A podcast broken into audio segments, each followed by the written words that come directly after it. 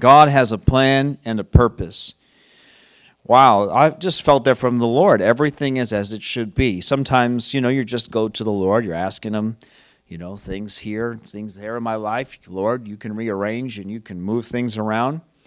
And the Lord is with us, He knows what's going on. I happened to watch a video from uh, like wintertime of 2020 when some of the news was over the, overseas. It wasn't here in the U.S. yet, and the worship leaders like, you know, uh, God's not worried about 2020. He knows what's going to happen. What's funny is they said it with such faith then, right? They didn't they didn't know what they were going to see the next couple of years. Um, but you know, we can't go back and be like, "Oh, well, you were off and you were wrong," you know, when you said that just because it looked harsh to us and it was a hard two years and a lot of loss of life and, and all kinds of other chaos with it, right? We have to say, you know what? Uh, the world goes through mountain peak times and they go through valley times, right? We've been through wars, we've been through uh, crises that have touched the world from outside this world, right? Meteors and asteroids have hit the earth, tornadoes, tsunamis. I mean, good times and bad times. God is God over all of it. And there is always an opportunity for a miracle in all of it. I'm just reminded now that there was, uh, during the tsunami that happened in 2004, there was a preacher that the Lord had called to go and to, and you guys may know the story because they kind of aired it on uh, 700 Club and things like that. Um, this man was just taking care of these uh, young orphans and and he's serving God, and you think, okay, Lord, I'm here and I'm doing your will, and then there's a tsunami coming suddenly, and he's right in the heart of it. And uh, the, he, it's quite a miracle, but just very quickly, he's able to get everybody as the water receded, and some people are just walking out. You know, you can watch the videos just to like stare at the ocean. I don't know what you were thinking, but uh, he was able to get everybody into boats and then the here comes the wave and it was coming very quickly and very powerfully and he prayed and he said the lord will raise up a standard against you. And at that moment their boats just cut right the waves cut through the boat cut through and they were all safe. And the thing is that uh, and I, I kind of posed the question last week we can ask the question to god god why did you allow the tsunami? But out of the same side of our mouth we can say to god uh, God, thank you that even though tsunamis come, you were there with us and you took us through it. So we can look at every single situation with a question why, or we can look at it as God is still faithful and there with us in every single one of those circumstances. Amen. And so, with that, I want to get into what I have for today, and it's I just felt like I had uh, a word from the Lord, and it's at just the right time. Everybody say, at just the right time. And I asked another question, just kind of asking within myself Is God really on time all the time? Who's ever heard the phrase, God is on time all the time, right? I asked the question, Is he really on time all the time? And the answer is, of course, yes, but the question is, is interesting to think about because how many times in your life did you feel like God was late? Or he, he missed what was go- somehow he missed, like, God, are you not seeing what's going on in my situation here? I told you the deadline was yesterday. But God's not late. God has a plan, doesn't he? And I just wanted to read some things firstly. It says in Psalms uh, 31, verse 15, uh, in the New King James, it says, "My times," and this is a favorite for mine of of mine. I know of some of you as well. This is one of my life mottos. When things in your life are not going the way you planned, even on a daily basis, when you know you you made the wrong turn. I mean, even physically, you know, you missed a turn, and it's going to cost you time in your life. Sometimes I'll even just thank God right then and there and say, you know what? I don't know what was on that other road you know, I'm not going to over spiritualize it, but I'm not going to under spiritualize it either. And I just say, my times are in your hand. Things don't go your way. There's a cost of time and money or whatever it is. And, you know, you just feel the burden of the cost of like, well, this is going to cost me something, you know. And I just say, Lord, my times are in your hand. And so, uh, it, this theme, you can actually follow it. It's all through the Word about the times being in His hands in the book of Galatians, chapter 4.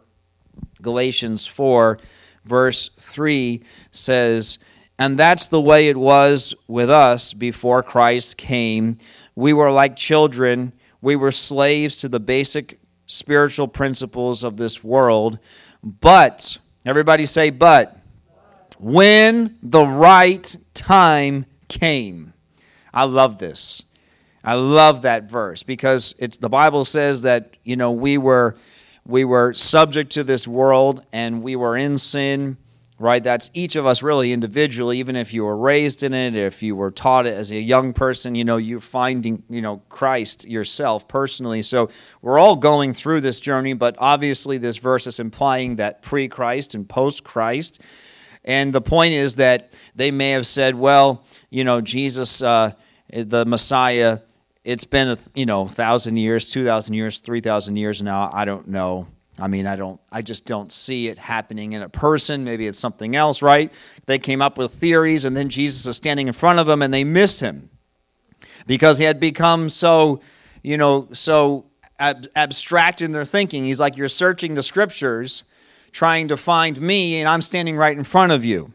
And the Bible says in Peter that that's the same exact thing that will happen again as a sign of his coming again. That they'll say, oh, yeah, we've heard that before. Jesus is coming. Jesus is coming. Okay, let's move on to some other things. You know, we need to like deal with things in our time right now. and We don't have, we don't really need to focus on his coming, you know, if, when it happens, if it happens. I mean, that's the type of, of talk that you end up hearing among some Christians I've literally heard people say, "Yeah, yeah, yeah." We've heard, like literally what the scripture says. I've heard that my whole life. He, Jesus is coming back. Um, and the Bible says, though, in Galatians, that God said that when Jesus came, it was the right time that God sent His Son. And when Jesus comes again, and He is coming again, Amen and we are not of those that are going to be, we're not going to fulfill the Peter prophecy. That's not us. We can let other people do that. We're going to be the ones that are going to be telling them, Jesus is coming. Be ready, be ready, be ready, right? Because that's what the Bible tells us. That's what Paul, a healthy Christian following in the footsteps of Christ, that's what he said. Jesus is coming. Jesus is coming. That's what they all talked like. And so, my word says that when he comes again, it'll be at the right time just as when he came the first time was the right time. God is not late, he's on time because it's his time. And the Bible says that God sent him, verse 5, to buy our freedom, uh, buy the freedom for us who were slaves to the law, so that he could adopt us as his very own children. The King James Version interprets verse 4 as when the fullness of the time had come. And I think that's important because in other words, what God was saying is not just the right time, but there was a fulfillment. Now, if you're reading the Old Testament with us as a church, you may have noticed something that comes up from time to time, and that is this. God will talk about a foreign nation surrounding Israel, and either someone is proposing to go to war with them or they're coming to war against them, and God says something very interesting. In other words, uh, uh, uh, he'll say something like either um, don't go to war with them, or when they come to war with you, God diffuses it. And what he says is, he says, their time has not come, or their time of sin.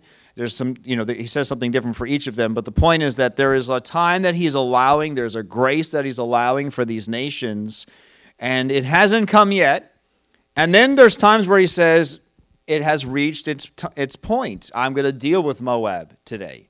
They've reached the point where I had. Obviously, God is some sort of designated place and time, and in between that is called grace, right? In Peter, it says the same in the same analogy that we're talking about Jesus coming again, and people would say, scoff and say, "Yeah, he's not coming again," or whatever. The same Peter also said that uh, that Jesus that could or might or might not come or whatever, you know, whatever their scoffing is, is that same Jesus is uh, is late and that he is um, uh, that he has missed them and and Peter's basically getting into this thing where he says uh, he says to them, he says, it's not God being late, it's God having grace. You think it's God being late, and you're coming up with all these scenarios of why and, and that he's not looking or whatever. I know I'm adding to it, but I'm just thinking of him having a conversation with these people. But he's not late. Thank God he's being late in your perspective because, because of his lateness, grace was extended towards us. Imagine God had decided to come in our time, right, while you were still in sin. Imagine it was before we were born. I don't know what that means because that's outside of our understanding, our reality of, you know, life and death and heaven and earth, but I'm thankful that Jesus waited till now at least to come because I came to know him. Amen. So sometimes when we think we've got it all figured out, God is looking and saying, It is all according to my time, and in the fullness of time, certain things will come to pass. We need to know, and I love that verse from the song we played last, that give me the faith that I'll have tomorrow. Because I have a certain amount of faith today, but when it's fulfilled, we have a lot of faith, don't we, right? We can hope for something to happen, but once it happens, we have a total different demeanor and understanding. Lord, I want tomorrow's faith today. I want to be just as as it as a knowing, as excited about what you're going to do for me uh, right here before you've done it. Amen. So he says in Matthew chapter 8, verse 28, it says, When Jesus came and he met the demons of the Gadarene, the Gadarene men or men, um, uh, Matthew interprets it as men, but we also know it, I think it's in Mark as the, the man. But it, regardless, what he's not really dealing with here is the demons here. And he says in verse 29, they began screaming at him why are you interfering with us, Son of God? Have you come here to torture us before God's appointed time? Even the demons know that God has times. Everybody say, God has times. So that means that there is a time that he allows you in sin, even though he doesn't. That does not mean, see, some people think they're getting away with it. It's not God approving of it. It's that God is extending grace. Hopefully, like when a parent gives their children lots of stuff and lots of room, and when they turn a blind eye to seeing things their kids are doing, you think, imagine if a parent spanked, or uh, you can't say spanked, what am I talking about? I mean, told their kid to go to the corner? I don't know. Every time they did something wrong, that kid would be blind because he'd never get any light. He'd always be in the corner. So obviously, you can't deal with a child every single time. So when you're turning a blind eye, it's not that you're unaware, it's called grace. So there's an appointed time, though, and, and my kids experienced it. I remember with my father, the same thing. There was a moment where justice was served. And then the child says something like this to the father What did I do? Just tell me what I did. And I remember even my father, same thing, like confused by the question. And I realize now, being an older man myself, having, you know, kids that are older, saying, it would take me too long to explain what you did. You think I'm overreacting to this minor issue. But I'm really dealing with hundreds and hundreds and hundreds of infractions. But it seems sudden and, and final now. But really, I've given you grace all this time. And the point is that even the demons, we don't understand this. We want, like, God deal with the devil, deal with the demons. Like, the Lord has even an appointed time for them. Talk about a God that we just don't understand. But I want to give you some comfort in this.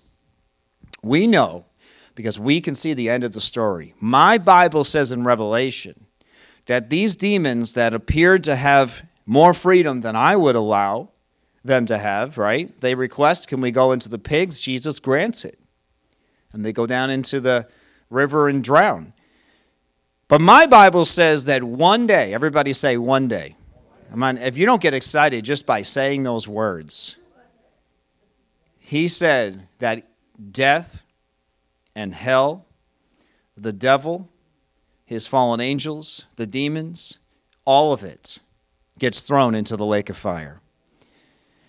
And that's really the way we're supposed to live as Christians. We're not supposed to live focused in our time or on particular circumstances that we're living in. We're supposed to look at God with appointed times. We're supposed to look at Him as if we've already completed the task of living this life to the fullness. We're seated with Christ in eternity already. That's what my word says.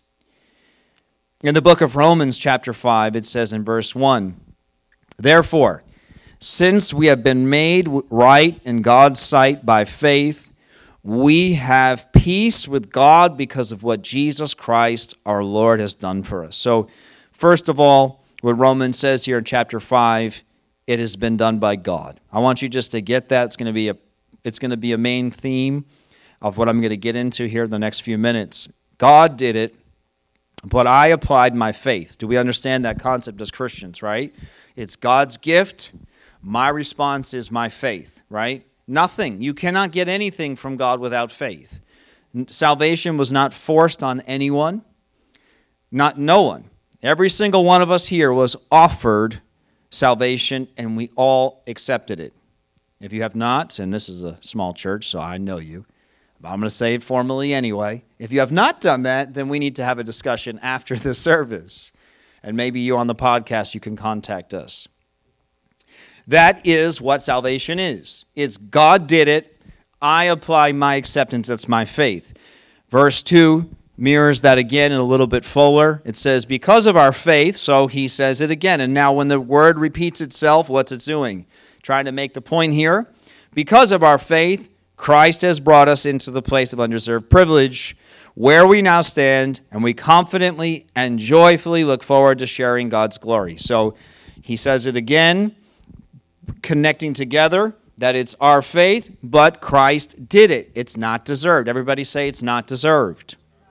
And yet it required my faith. So I, and I want you to say it out loud. And yet it required my faith. So God did something supernatural I joined in with his plan. Amen. Verse 3. So we can rejoice too when we run into problems and trials, for we know they help us to develop endurance, and endurance develops strength of character, and character strengthens our confident hope of salvation. So what he's saying is is that God has done it and I said it to you twice God did it. So when you get into stuff, life brings things that you didn't expect or hits you from the left or the right and pushes you what seems like off track.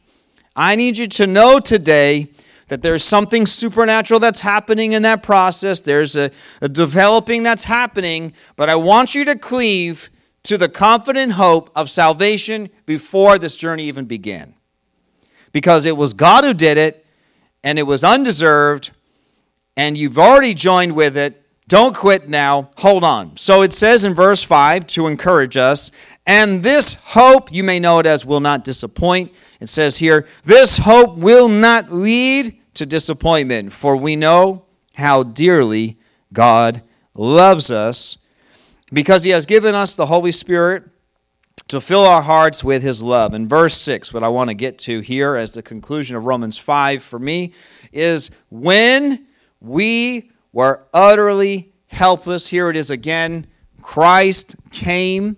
And I want you to read this not just as that he came into the earth as Jesus the Christ, but also in every single situation that you go through when he came to get you personally saved, not just that he went to the cross 2,000 years ago, I see it as when, Christ, when you got saved, Christ came from heaven to your heart. Do you realize that it's not just a story that touched your heart in some emotional way?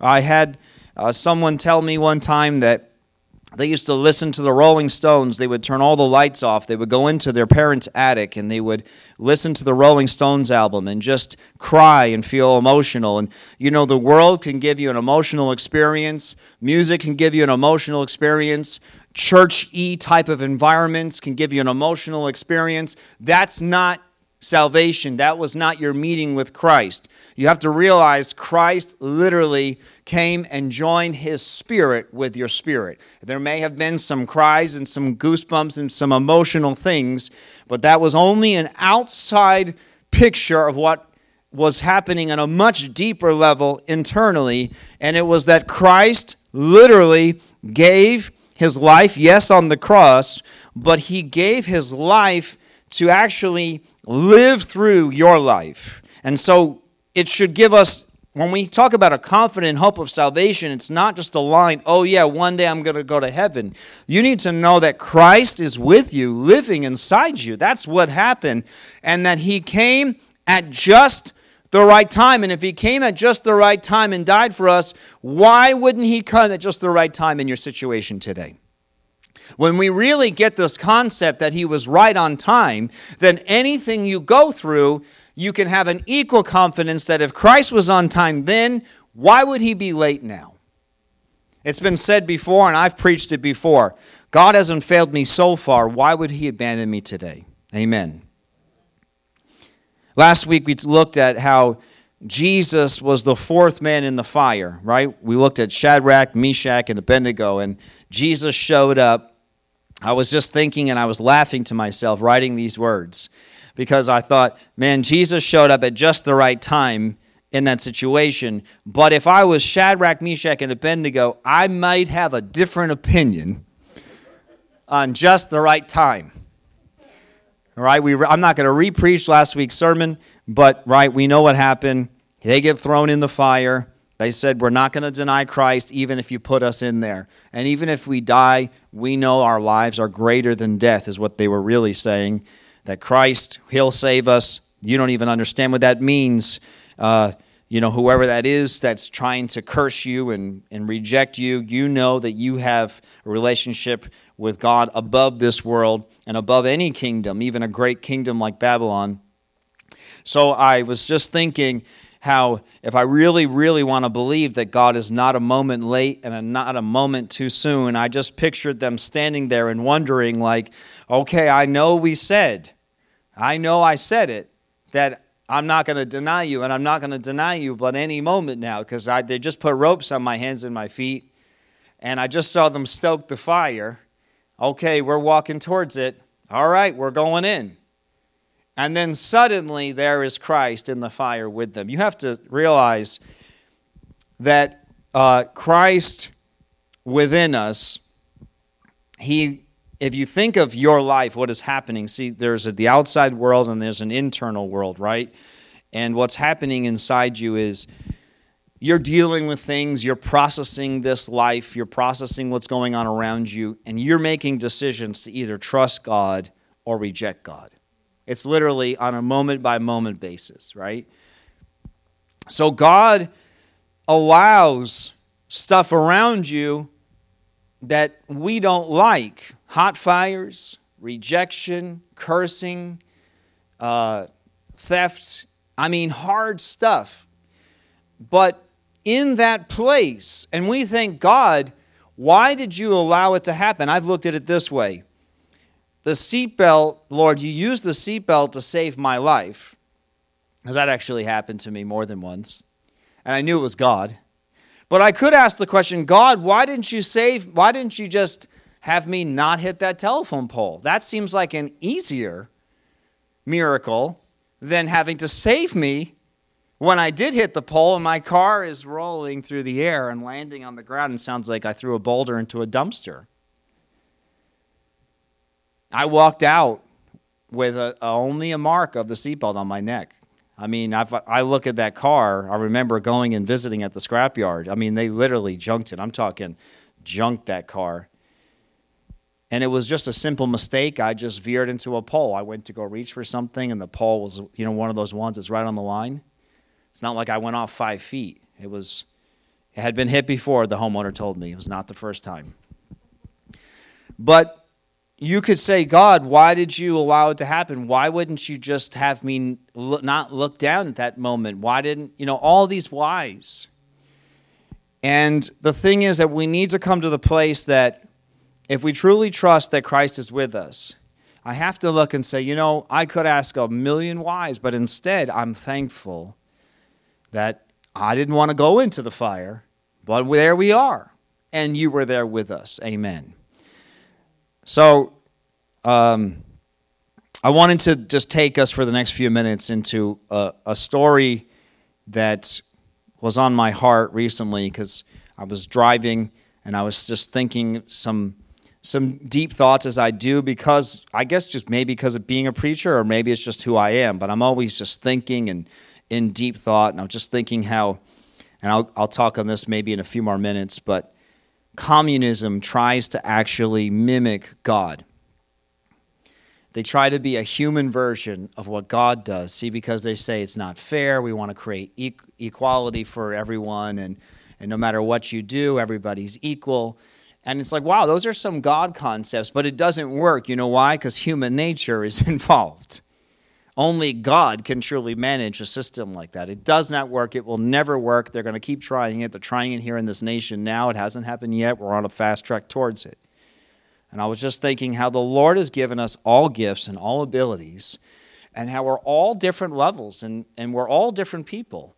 And as I, I want to just read here, I want to talk about Esther just for a couple more minutes and how you didn't choose to be born. First of all, anybody in here choose to be born? No. And when you were born, you didn't choose to be a beauty queen like Esther. You didn't choose to be Einstein, right? You didn't choose to be what the world says is not beautiful and not smart, even though that's not God. That's what the world says. You didn't make those choices. You didn't choose to be born a quadriplegic. There's a lot beyond us that is beyond even any choices that we ever even made. Which means we could look, yes, there is a curse. God never wanted anybody to be born a quadriplegic. I'm not saying God was like, oh, this is going to be fun to watch this person suffer, all right? I mean, that's obviously that's horrible. That's not God. But God is greater. Amen. Well, let's just acknowledge it. And whoever saw, I grew up, there was a man, I don't know his name he was born with no arms. And you would think, man, what am I going to do with no arms? It's like you can't do anything. Literally, no arms. He could walk, but I mean, you can't do anything. You'd be grabbing your cup with your mouth. I mean, to have a drink. Anything you do would be very, very awkward, or you need someone to help. You know what he did? He learned to play the guitar with his feet. And his very first song, his very first hit was Thank You, Lord, something like that. I just want to thank you. I just want to thank you. It's not the way that most humans would think, would it be? And so I just was just thinking how, and communism says, you know, we'll just kill that person because they're not valid for this society. They're not going to bring, you know, and that's kind of what Hitler was trying to do this perfect race, this perfect people. So any abnormalities, anything that he didn't, that they deemed was not the right color, the not the right race, not the right height, etc. They just, let's just kill them all and we'll just create our own little perfect people. Trying to create some sort of fake, obviously devil inspired on earth heaven. That's literally what they were trying to do over there in Germany. And I was just thinking, God, you are so great. You are so beyond. You are so big. Meanwhile, while the earth is judging all these things and trying to create and trying to push us all to be like each other, and this is what success looks like, and this is what the person who has achieved look, looks like, and these are the right races, and so on. God, in a heavenly picture, you don't look at any of those things all you look at is a heart that either chooses to love you, chooses to reject you. And if it chooses to love you, there is a plan and a purpose for that person, period. And so I just wanted to just get into this for just a couple minutes. You can turn with me into the book of Esther. I'm going to start in chapter 2, so just a quick, very, very quick preview here. Somewhere around 480 BC, everybody remembers Xerxes, right? He becomes the They come in, they, they conquer Babylon. Israel had rebelled against God. Remember our church history? Israel rebelled against God, so God la- allows Babylon to come and take Israel into Babylon. Well, then the Persian Empire subdues the Babylonian Empire, right? Church history. And then Xerxes is the king. Well, what happens is Xerxes has a, uh, a queen. Her name is Vashti, and he's going to put on a beauty show of sorts and show her off. She says no. Everybody remember? I'm just making sure everybody's. On, I think everybody in here is. She says no, so he says, "Okay, what do I do?" The uh, all the nobles say, "Well, you know, she can't be the queen because this is especially the culture back then. You're talking a Middle Eastern culture. I mean, women, you just don't refuse the man. This is not going to work. You need to get rid of her." And uh, you could get into all kinds of depths of actually God actually has a lot of lessons in here. What's kind of going on in there, but we're not going to get into that today. And the point is that she can't be the queen. We need to find a new queen for you. All right, so we're going to jump into chapter 2, and I'm going to kind of breeze through some verses here. And it says in Esther chapter 2, verse 2 So his personal attendant suggested, Let us search the empire to find beautiful young virgins for the king. Verse 3 says there was a man named Hegai, and he was the king's eunuch in charge of the harem, and he will see that they're all given beauty treatments. Verse 4. And after that, the young women who most pleases the king will be made queen instead of Vashti. And this advice was uh, appealing to the king, so he put the plan into effect. Verse 5. I just want to point out before we get ahead Vashti made the choice to rebel against King Xerxes on her own. Okay? Number two, the nobles came up with this plan, not the Jews. Number three, the king says, I agree, puts a seal of approval, and puts this thing into effect. So this is a this is an earthly, human, even we could even call it because it's in the Persian Empire. Dem- we're talking we're talking literally. We don't know it. We don't understand it all, but we know that Michael was battling with the spirit prince of Persia. I don't understand it all, but there are demonic kingdoms even to this day that are ruling in the earth. God is God over it. We already read it. The demons have a season that they appear to have freedom and to rule. God will deal with it in the appointed time. We're not going to go into that again, but we all get that, right?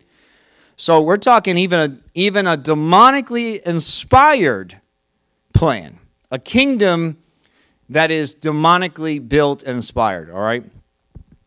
That's what it would look like and appear to be.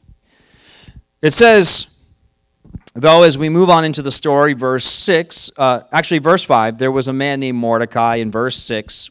Mordecai's family had been among those who had been exiled from Jerusalem to Babylon by King Nebuchadnezzar. Verse 7 This man had a very beautiful and lovely young cousin, Hadassah, who was also called Esther.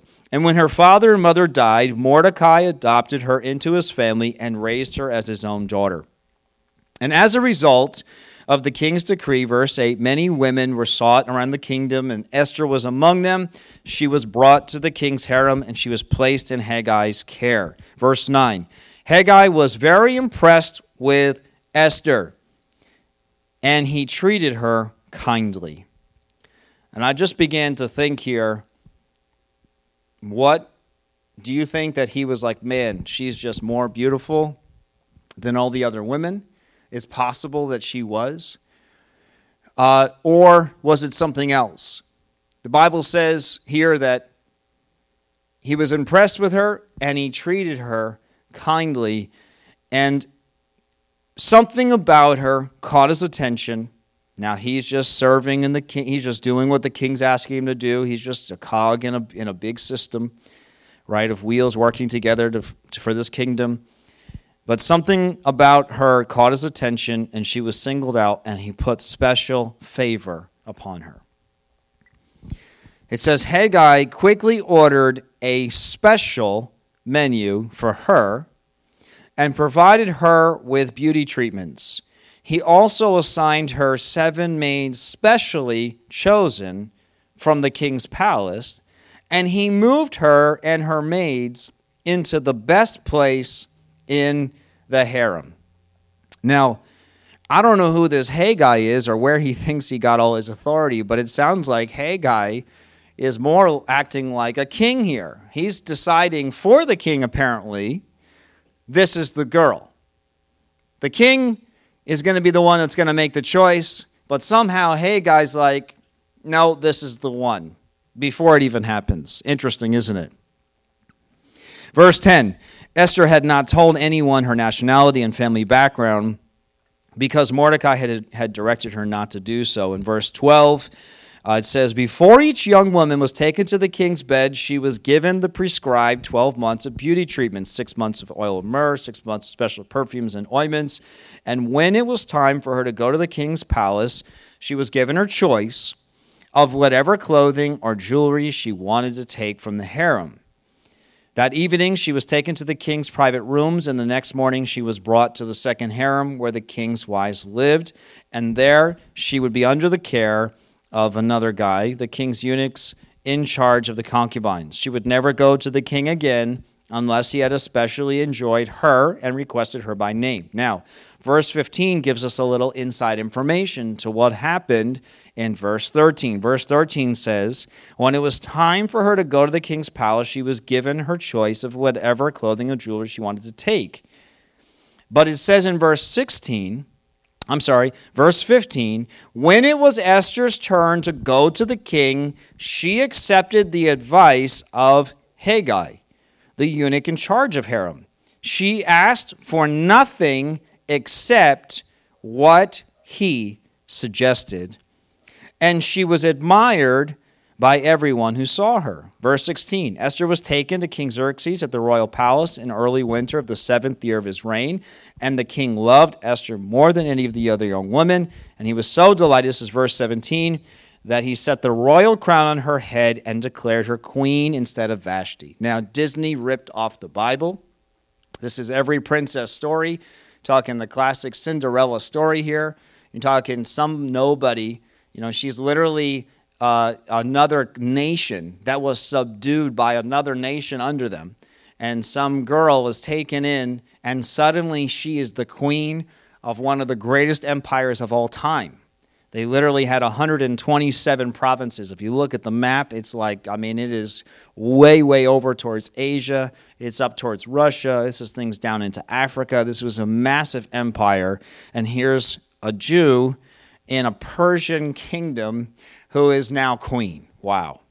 So Disney can give some, uh, is going to have to stop knocking the Bible so much and Christians so much because they ripped off God. But it says in chapter 3 that sometime later, everybody say sometime later. Don't you love the Bible? Yep, that's how it goes. Esther is like, she's just living the life. She's like, wow, you know, that was like, that was some journey. And uh, I can't believe I'm here. And then the Bible's like, oh, wait, wait, wait, that's not the story. That was just the intro. Sometime later, King Xerxes promoted a man named Haman, and I'm going to go really fast here, over all the nobles, making him the most powerful official in the empire. Verse 2 And all the king's officials would bow down to him, but Mordecai would not. Verse 6 He had learned of Mordecai's nationality, so Haman's like, Who is that Mordecai? I want to know who he is. He finds out that he's a Jew. So he goes to Xerxes and he's like, I, I don't want just him killed, I want his whole nationality killed. Verse 13. And they sent out this dispatch and they said it's going to be on March 7th of next year. And everybody that gets killed, if you kill them, you can even take their land. So, chapter 4, verse 1. When Mordecai learned about all that had been done, he tore his clothes, put on burlap and ashes, and he went into the city crying with a loud and bitter wail. And verse 5 says that Esther finds out that Mordecai is down there weeping. She says, What's going on? And the, they tell her what's going on. And Mordecai says to her in uh, verse 8 to go to the king and beg for mercy and plead for her people. Now, Esther, at this point, even if this happens, nobody even knows that she's a Jew, and most likely no one would have ever found out that she was a Jew, and her whole people could have been killed, and she could have remained queen. Nobody knew. The only person that knew was Mordecai. He told her, Don't tell anyone. And she wouldn't probably have been made queen if they did know. And now here she is, queen. And he says to her, he says, Go and beg for mercy. But she says, verse 10, Tell Mordecai this, verse 11. All the king's officials and even the people in the provinces know, everyone knows. You don't, be, you don't just come before the king. We're talking, this is the king. We'll call him little g, like, I mean, he's little g God of this world. I mean, is the king of kings. This is a king literally of kings, 127 kings under him. You don't just go and appear before him without being invited. Otherwise, unless he holds out his gold scepter, you die. And he hasn't called for me in like 30 days. So he sa- so the message comes back to Esther from Mordecai verse 13. Don't think for a moment that because you're in the palace, you will escape when all other Jews are killed. If you keep quiet at a time like this, everybody say a time like this. Deliverance and relief for the Jews will arise from some other place.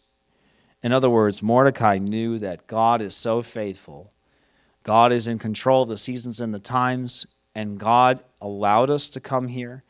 We could go back and get really mad at all the kings and all the idols and tell the prophets they should have preached harder and should have preached louder. Or we can accept the reality that here's where we are. And he also said to Jeremiah that if you pray for the peace of the city, that was where they were in Babylon. Then there will be peace. That God, even though we're here and we're in Babylon, He's going to watch over us. But at this moment, if you don't join with His plan, God's plan will still happen, but you have an opportunity here. He said, if you don't do it, you and your relatives will die. Who knows if perhaps, and we have a plaque of this right in our downstairs, in our main floor bathroom here. Uh, it just says this it says, For such a time, who knows if perhaps you were made queen for just such a time as this.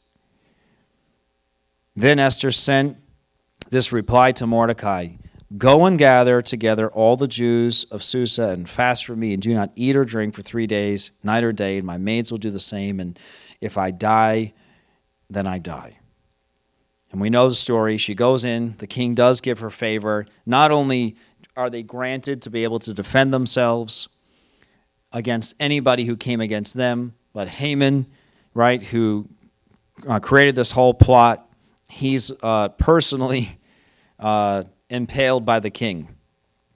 And the story, uh, you know, uh, the rest of it is is history as our book of Esther that we know and we love, and we say, "Wow, Lord, you were with them." and you took care of them and you blessed them and he takes Mordecai and brings him up and all these amazing things where we can say, Wow, God.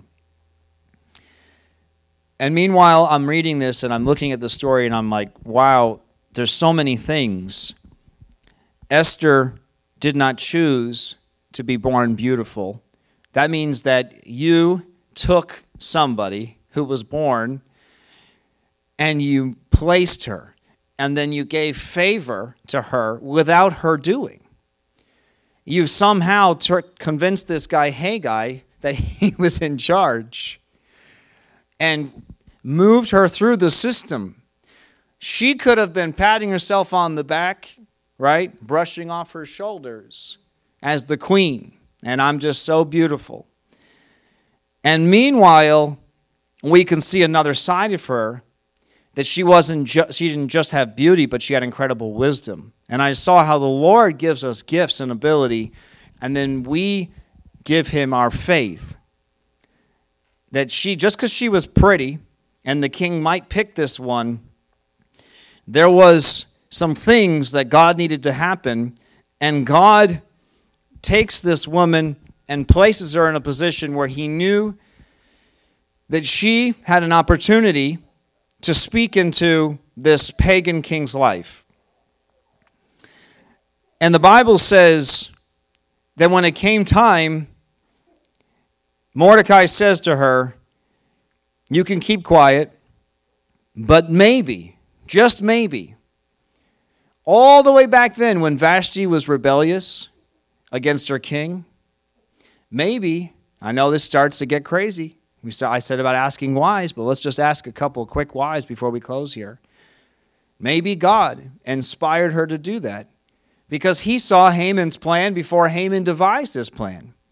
And he said, I can get somebody, this king thinks he's ruling this kingdom, but I can place anybody I want right in literally and make him bow.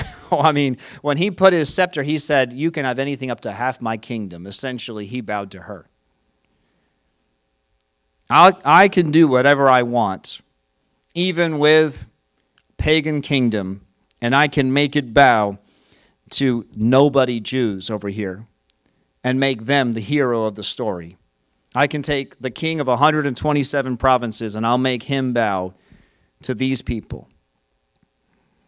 And the Bible says that she recognized the moment she began to fast and pray and went in and did what needed to be done, even if it cost her her life. And I just saw this.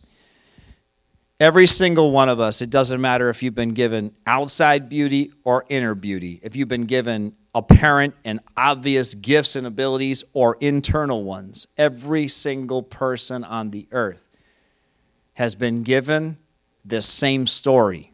Esther just gets all the, the glory here in the story, and, and we're going to, I do praise her, not in a God way, but I thank her for what she did for her people and to serve God. But Mordecai is, is also here. There's more to his story. We just don't have time in a Sunday sermon to get into him, right? But he stood in the gap. There's a lot of that's going on here that I think that we could apply to every single life on earth following God. God is, is placing you much more than you realize in your situation. And then suddenly, when the pressure comes, you could say, Well, this is not my problem. God gave me beauty and made me queen. Not realizing that the only reason you are in the position you are with whatever that is was never for you but you get to enjoy all the benefits of it, but it was never for you to begin with. That everything that God's been doing through this whole process and journey is to place you in a place where He could use you to save someone else. And I just said, Wow, God. Wow. Wow. See, the world goes, Oh man, I wish I could be as beautiful as Esther. And the Lord's like, You don't need to focus on on her external beauty, you need to see that that could have been wiped off the face of the earth in a second, that that was a tool. Meanwhile, he's given you the incredible ability to raise up children. You don't even know. You might be raising up an evangelist that's going to touch half of Africa. I mean, you don't even know who you are and what your gifts and abilities are. You think it's all this and that, and, and, you're being placed here, and it seems random. And she could have been bitter that she was ripped from her from her father Mordecai, right, adopted father, and from her people, and now she's forced to be some queen to some guy. And you look at the story that way too, right? And the point is that the Lord is is actually much more involved in our stories. It's not just that, okay, Lord, I want to get saved. I made a big mess of my life and now I get saved and I'm going to go to heaven one day. The Lord's like, you don't even realize that I've been with you since the day you were born and even when you were a sinner. That's what my word says. That Christ, while we were sinners, he was already working and doing, and it was a part of our story. Doesn't mean he liked it, didn't approve of your sin, but it was a part to get you to this place. The Lord met you, and then we go together into the plan and purposes that He has for you. Amen. Wow. We just thank you, Lord Jesus, for your word. I thank you, Lord, that this sermon is life to our bodies, it's life to our spirits. I pray, God, you would give us, Lord, like I pray every week, Lord, that this would be good seed in good ground in our hearts, Lord, that it would grow and produce life in us. In Jesus' name, amen.